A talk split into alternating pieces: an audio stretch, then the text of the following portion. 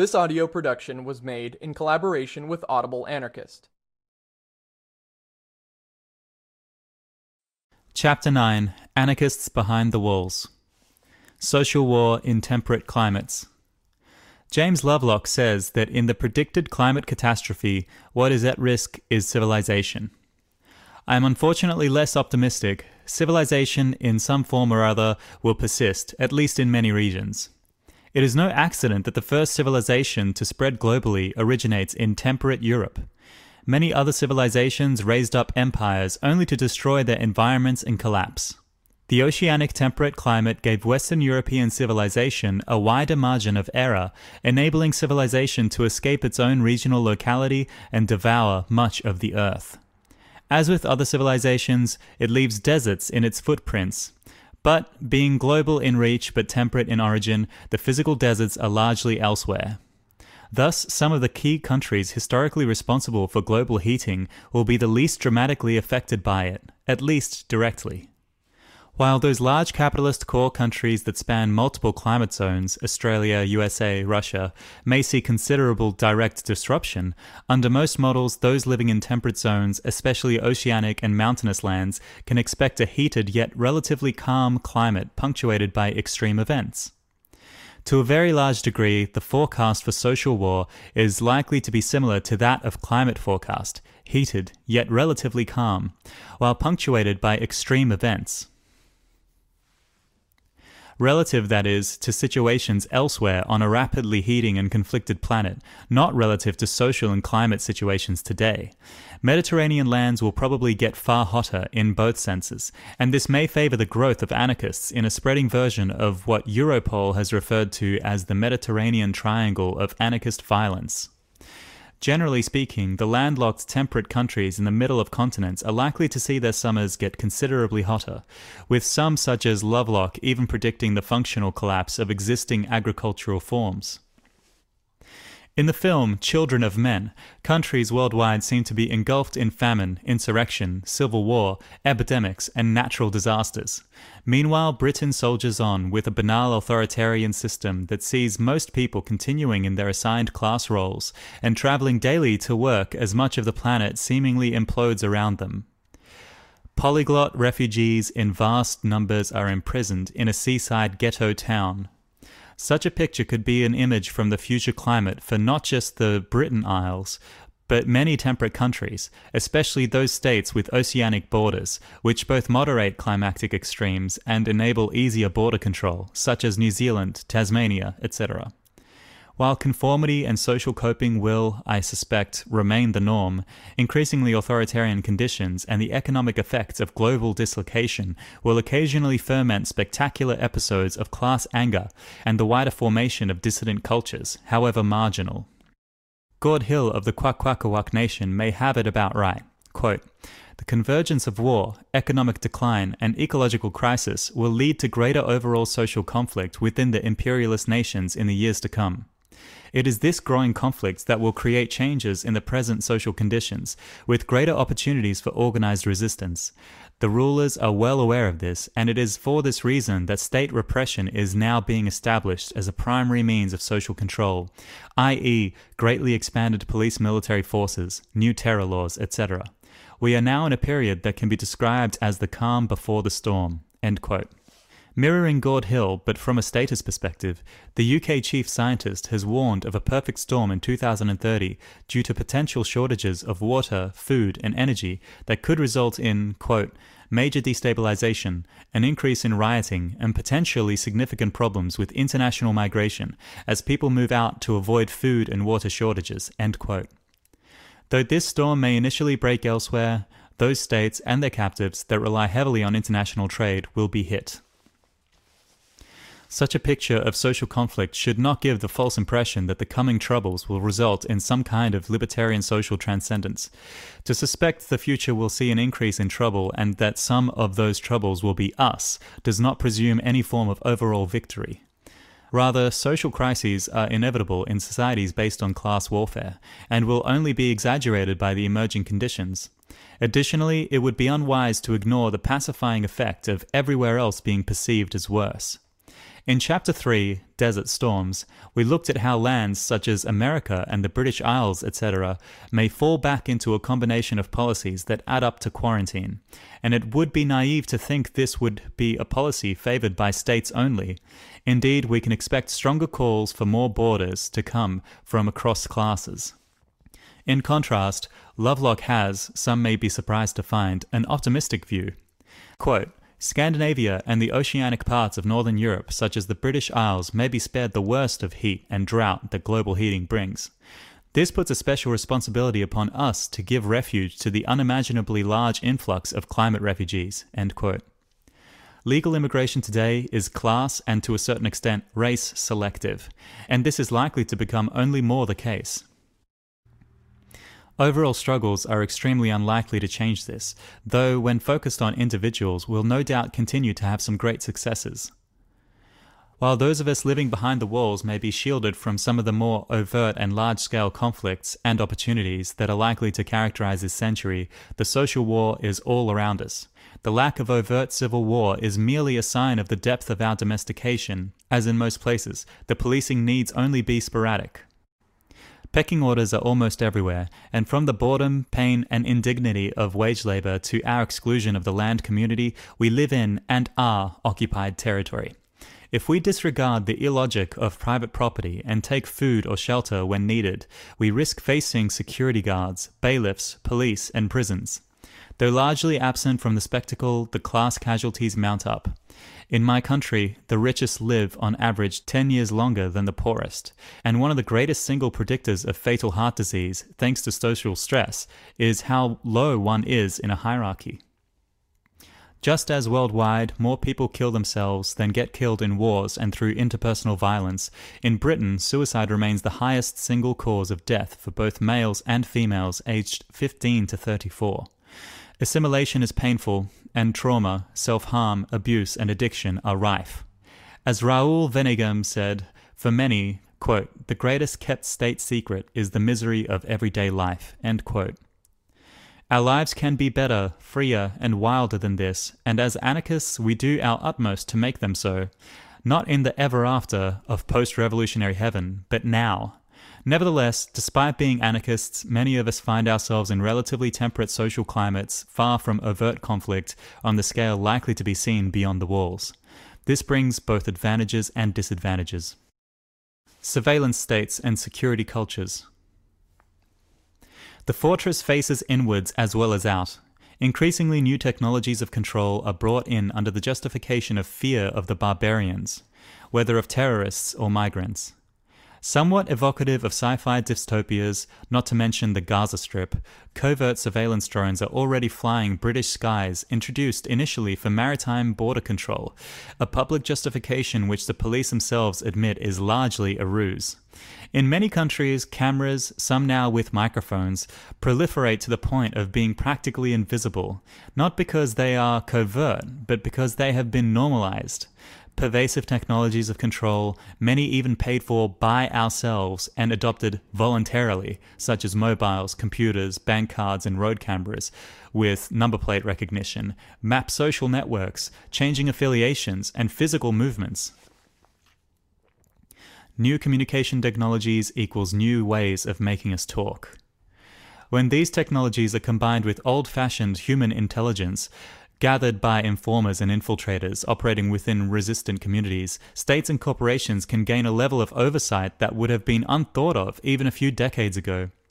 Whether or not control technologies converge to create an intelligence state that understands everyone rather than merely gathers data on them is yet to be seen, but against those pre existing cultures of opposition, the lenses are very much already focused.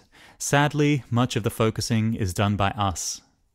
Quote, the fact that our tyrannical enemy no longer draws its power from its ability to shut people up, but from its aptitude to make them talk, i.e., from the fact that it has moved its center of gravity from its mastery of the world itself to its seizure of the world's mode of disclosure, requires that a few tactical adjustments be made. Silence and Beyond, Tiqqun 1. A limited response would be, along with abandoning any dialogue with power and spectacle, relinquishing the use of new, near universal communication technologies. Though this may have wider lifestyle benefits, it may also increasingly make oneself stand out.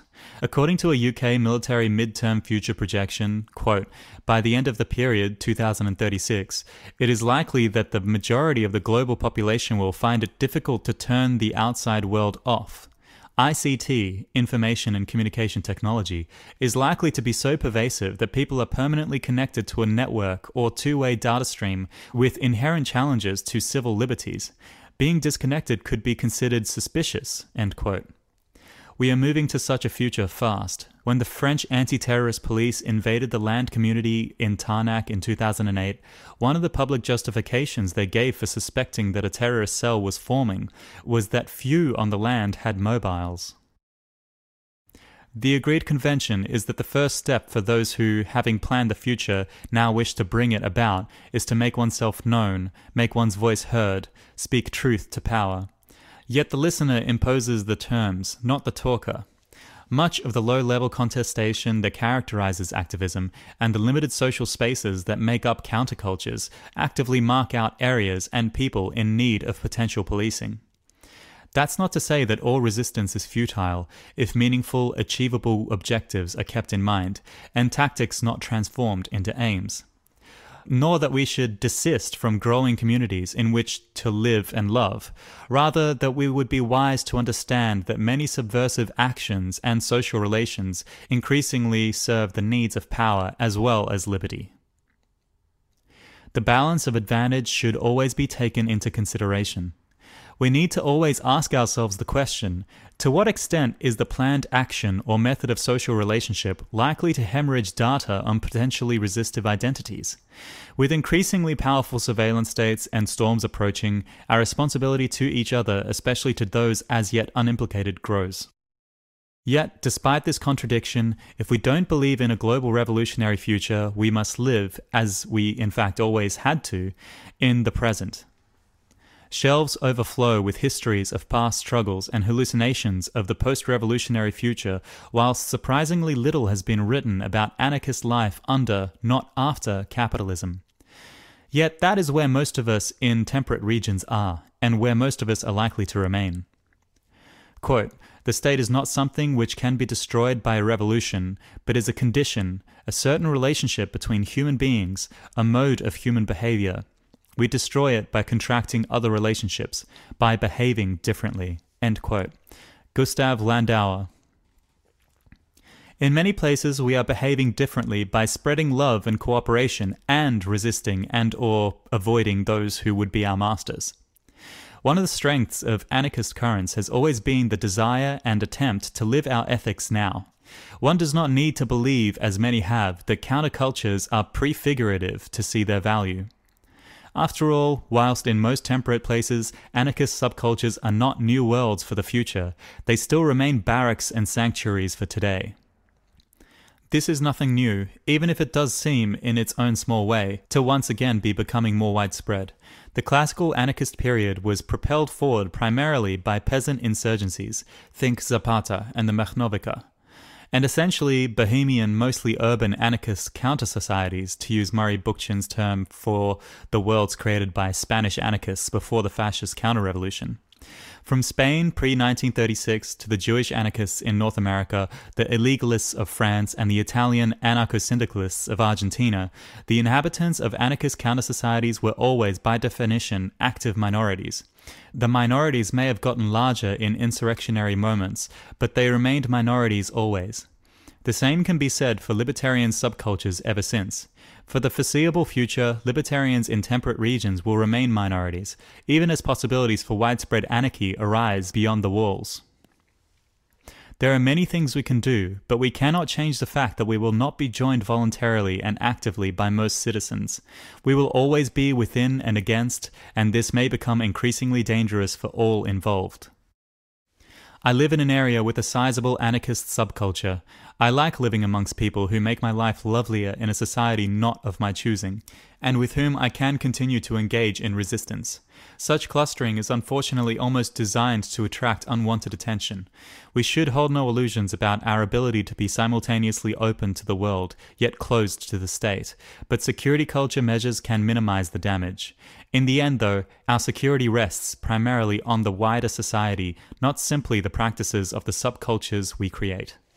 Governments would no doubt lock far more of us away than they do, but for now, in many countries at least, there is some protection in the state's fear that increased repression risks widening resistance and more generally breaking the spell of illusory social peace.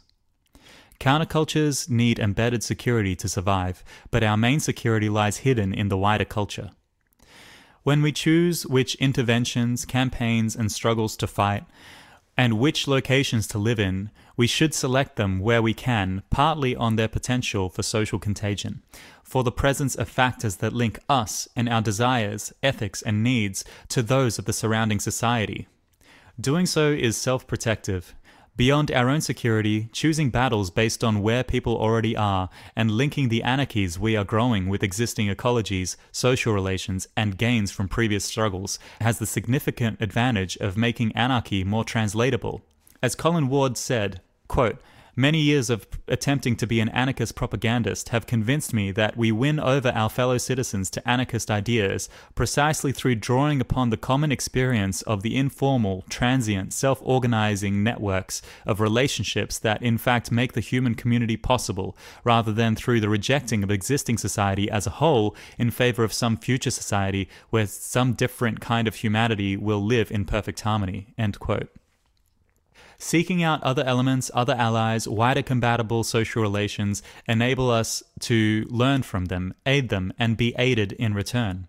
That's not to say we should dilute ourselves. We are anarchists. What strengths we have arise from our desires and active decisions to live freer and wilder as communities, as individuals. False unity with authoritarian social forces only weakens us. In our own small ways, where we exist, libertarian communities of resistance are gathering resources and growing connections of mutual aid in the cities, re inhabiting and defending the land, and trying to grow a fighting spirit.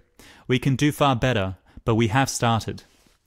Subcultures are part of the encompassing society, and thus one of their characters is that their practices can seep out into the surrounding culture, often in a deformed way, but not always entirely washed clean of their ethics and healthiness, or otherwise as the case may be.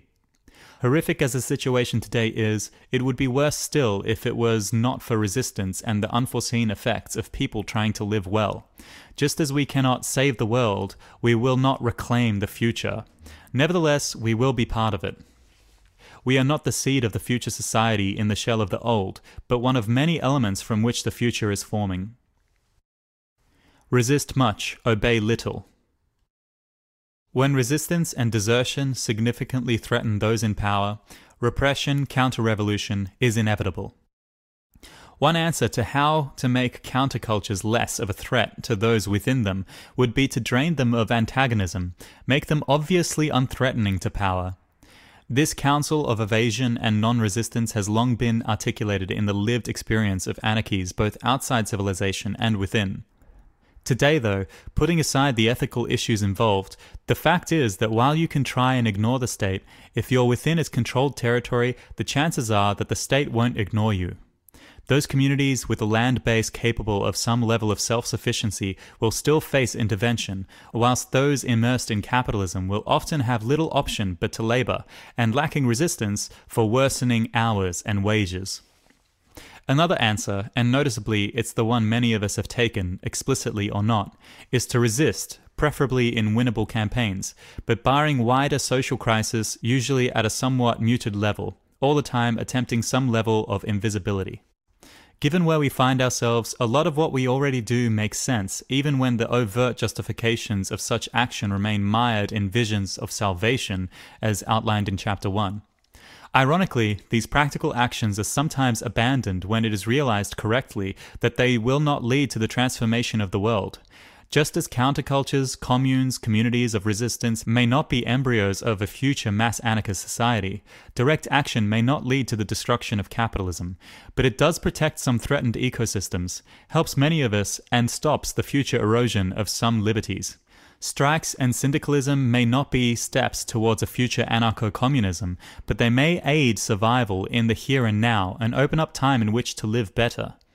Riots may not lead to revolution, but they can break the social spell for many. I wouldn't pretend for a moment that we are significantly slowing the death march that civilization is taking life on Earth, but the weapons of the weak are the ones they have, not the ones they dream of. The most fertile ground for resistance over the last 30 years has been neither underground or above ground, but in the networked space between the two.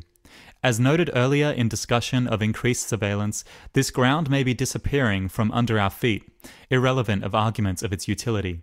For resistance cultures that are often skewed generationally towards the young, it's often easy to forget how fast options narrow. There was a time, not many decades ago, when police had no riot uniforms and had to use metal rubbish bin lids as improvised round shields amidst an inner city insurgency. Not so long ago, animal liberationists could break into laboratories where no motion sensor would pick them up because they hadn't been invented. Charities could openly run fundraising pushes for medical support for armed liberation movements abroad through the National Union of Students. This is no call for 1980s nostalgia. By others' reports, in many ways, things are far better now, but some avenues have closed and more will follow them. To an extent, a lot of the type of actions that will become increasingly difficult, especially the spectacular stuff, could be dumped with little loss anyway. Often their only purpose is to make people feel like they are doing politics. However, some victories and successful campaigns have achieved real gains, defended real people and places, and often with tactics which may be decreasing in viability. What then are the other side thinking is the future of resistance?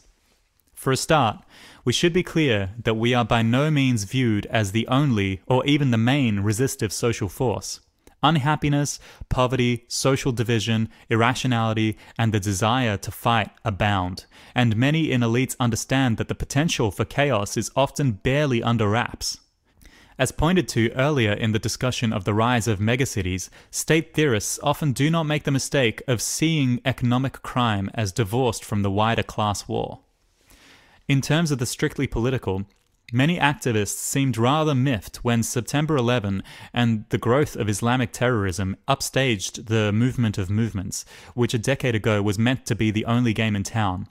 The growth, limited as it is, of non state authoritarian actors, whether Al Qaeda wannabes or far right race soldiers, shows that there are many potentially insurgent subcultures behind the walls, many of which are our enemies as much as the states are. Colonel Thomas X. Hammes, U.S. Marine Corps, in his influential book, The Sling and the Stone, popularized the idea of fourth and fifth generation war. Some military theorists have long divided different forms of modern conflict into generations. In the most common schema, First Generation War, 1GW, is characterized by the emergence of conflicts involving massive armies culminating in the Napoleonic Wars. 2GW by industrialized World War I style conflicts, and 3GW by World War II style blitzkrieg. 4GW was developed in theory and practice by Mao and includes, amongst others, the wars in China, Vietnam, Somalia, Gaza, Iraq, following the succession of 3GW blitzkrieg invasion, as well as the so called War on Terror. This is a vastly simplified version of the scheme, but you get the idea. Hammes spends most of the book explaining 4GW, pointing out that this is a form of war the US and co are and will be fighting for some time, and that, at least in the 20th century, it is the only type of war that it has lost.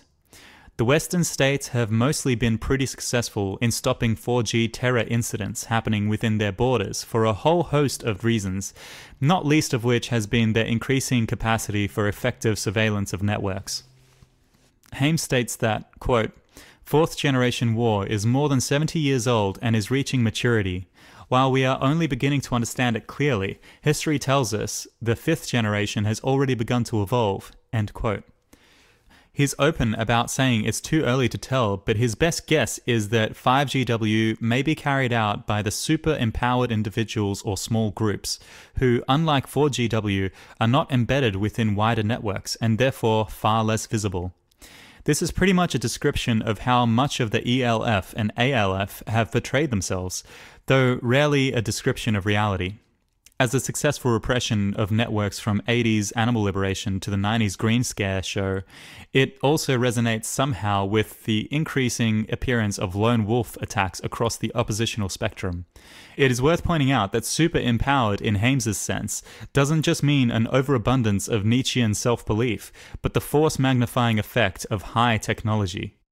Earlier, we looked at military thinking about insurgency in the new megacities of the majority world, but those who would maintain the submissive peace also remember the LA uprising and are rapidly militarizing as they await its return. The extent of apocalyptic thinking amongst elites and the failure of oppressed classes to often live up to them was most evident in the aftermath of Hurricane Katrina. Yet, even in the day to day absence of such uprisings, there are and will be opportunities to intervene and participate in moments of wider social and ecological struggle, to show leadership from below, help instill a fighting spirit, and provide important infrastructure. Success often comes when upsurges seem to appear out of nowhere, but benefit from the will and experience residing in established communities of resistance. Politicos often want to push these moments beyond their natural lifespan, but momentum lasts only so long, and it doesn't take much time for the state to organize. Such situations will not be the foundation for a total libertarian transformation of the world, yet they do have a chance of occasionally achieving real class gains, defending communities and ecologies, making people safer, showing people their own capacity, and breaking social spells. They can obviously be costly, both in terms of repression and the calming power of having let off steam. We should also be under no illusion that authoritarian social forces on both sides of the barricades will not try and control such moments for their own uses. It seems then, at least in the minds of some of our enemies, that the main offensive forms that resistance will take in more surveyed and grating future temperate worlds will be those of unnetworked, super empowered small groups and individuals, and largely unmanaged episodes of mass social opposition. For now, a middle ground also exists, mostly occupied by activism and crime, but maybe for not much longer. As I said earlier, subversive actions serve the needs of power as well as liberty, so toleration may last longer than strictly technologically necessary if it plays the role of inhibiting emerging forms of action. It should also be obvious that the oppositional forms so far mentioned, existent or yet to appear, are methods of opposition, not enablers of transcendence or ending. This will not stop them being claimed as such, in our circles, some communists will no doubt see social struggles and outbreaks of disorder as leading to transcendence, while some primitivists will see 5GW as a way of ending civilization in its heartlands. Situations in far off lands also call, and those behind the walls can get out, at least at the moment. It is often dangerous to go where battle storms are brewing, potentially for anarchies opening up and ecologies needing defense, but some always prefer liberty with danger over peace with slavery. Even some of those who don't may feel obligation to fight, either to a level that may be unsustainable under surveillance states, or with wild places and peoples, which, in much but by no means all of the temperate world, are increasingly few and far between. Despite the denials, civilizations still have many outsides, and as I have argued in earlier chapters, global heating will probably expand many of them. Love, health, and insurrection. Quote, it is in my opinion that the situation is hopeless, that the human race has produced an ecological tip over point. But assuming there is a possibility of changing the society's course in the darkness deathward set, it can only be done by infection, infiltration, diffusion, and imperceptibility microscopically throughout the social organism, like the invisible pellets of a disease called health. Kenneth Rexroth, anarchist and poet, July 1969. We have chosen to be anarchists, presumably at least in part because we feel it is more healthy and ethical to be so. It is better not to be bosses and servants in our intimate and social relationships. Turning the pain we feel into resistance is better than turning it on each other, our own class, and our own bodies. It is environmentally healthier, to use a degraded term, to defend wild freedoms than let all of Earth become civilization's territory. If Rexroth were alive today, he would not be surprised that it is now probably too late to change the course in the darkness deathward set. Yet those of us who have chosen to be anarchists in some of the most domesticated places on earth still need to find each other, both to be effective and to be socially rounded. We have to maintain some invisibility from power while still being socially present enough to be contagious. Too often, some people's activism resembles the manic phase of bipolar disorder. This is followed inevitably by a depressive phase, which, once having disillusioned folks of feelings of omnipotence, only reinforces illusions of powerlessness. To become stronger and healthier and encourage and support others to do so, it is sensible to set ourselves realizable short term goals rather than adopting an all or nothing perspective. This is the case whether it is in what we want our resistance to achieve, what we want to actively create, what we want to learn, or simply what we want to become. In this way, our conscious action can take on the function of collective therapy, making our lives measurably improved for being anarchists, while achieving wider social and ecological gains. There are many answers on how we can do this. We are anarcho syndicalists on the shop floor, green anarchists in the woods, social anarchists in our communities, individualists when you catch us alone, anarcho communists when there's something to share, insurrectionists when there's a strike to blow. An anarchism with plenty of adjectives, but one that also sets and achieves objectives, can have a wonderful present and still have a future, even when fundamentally out of the step with the world around it. There is so much we can do, achieve, defend, and be, even here, where unfortunately civilization probably still has a future. This has been a production of Audible Anarchist. You can find more Audible Anarchist on YouTube.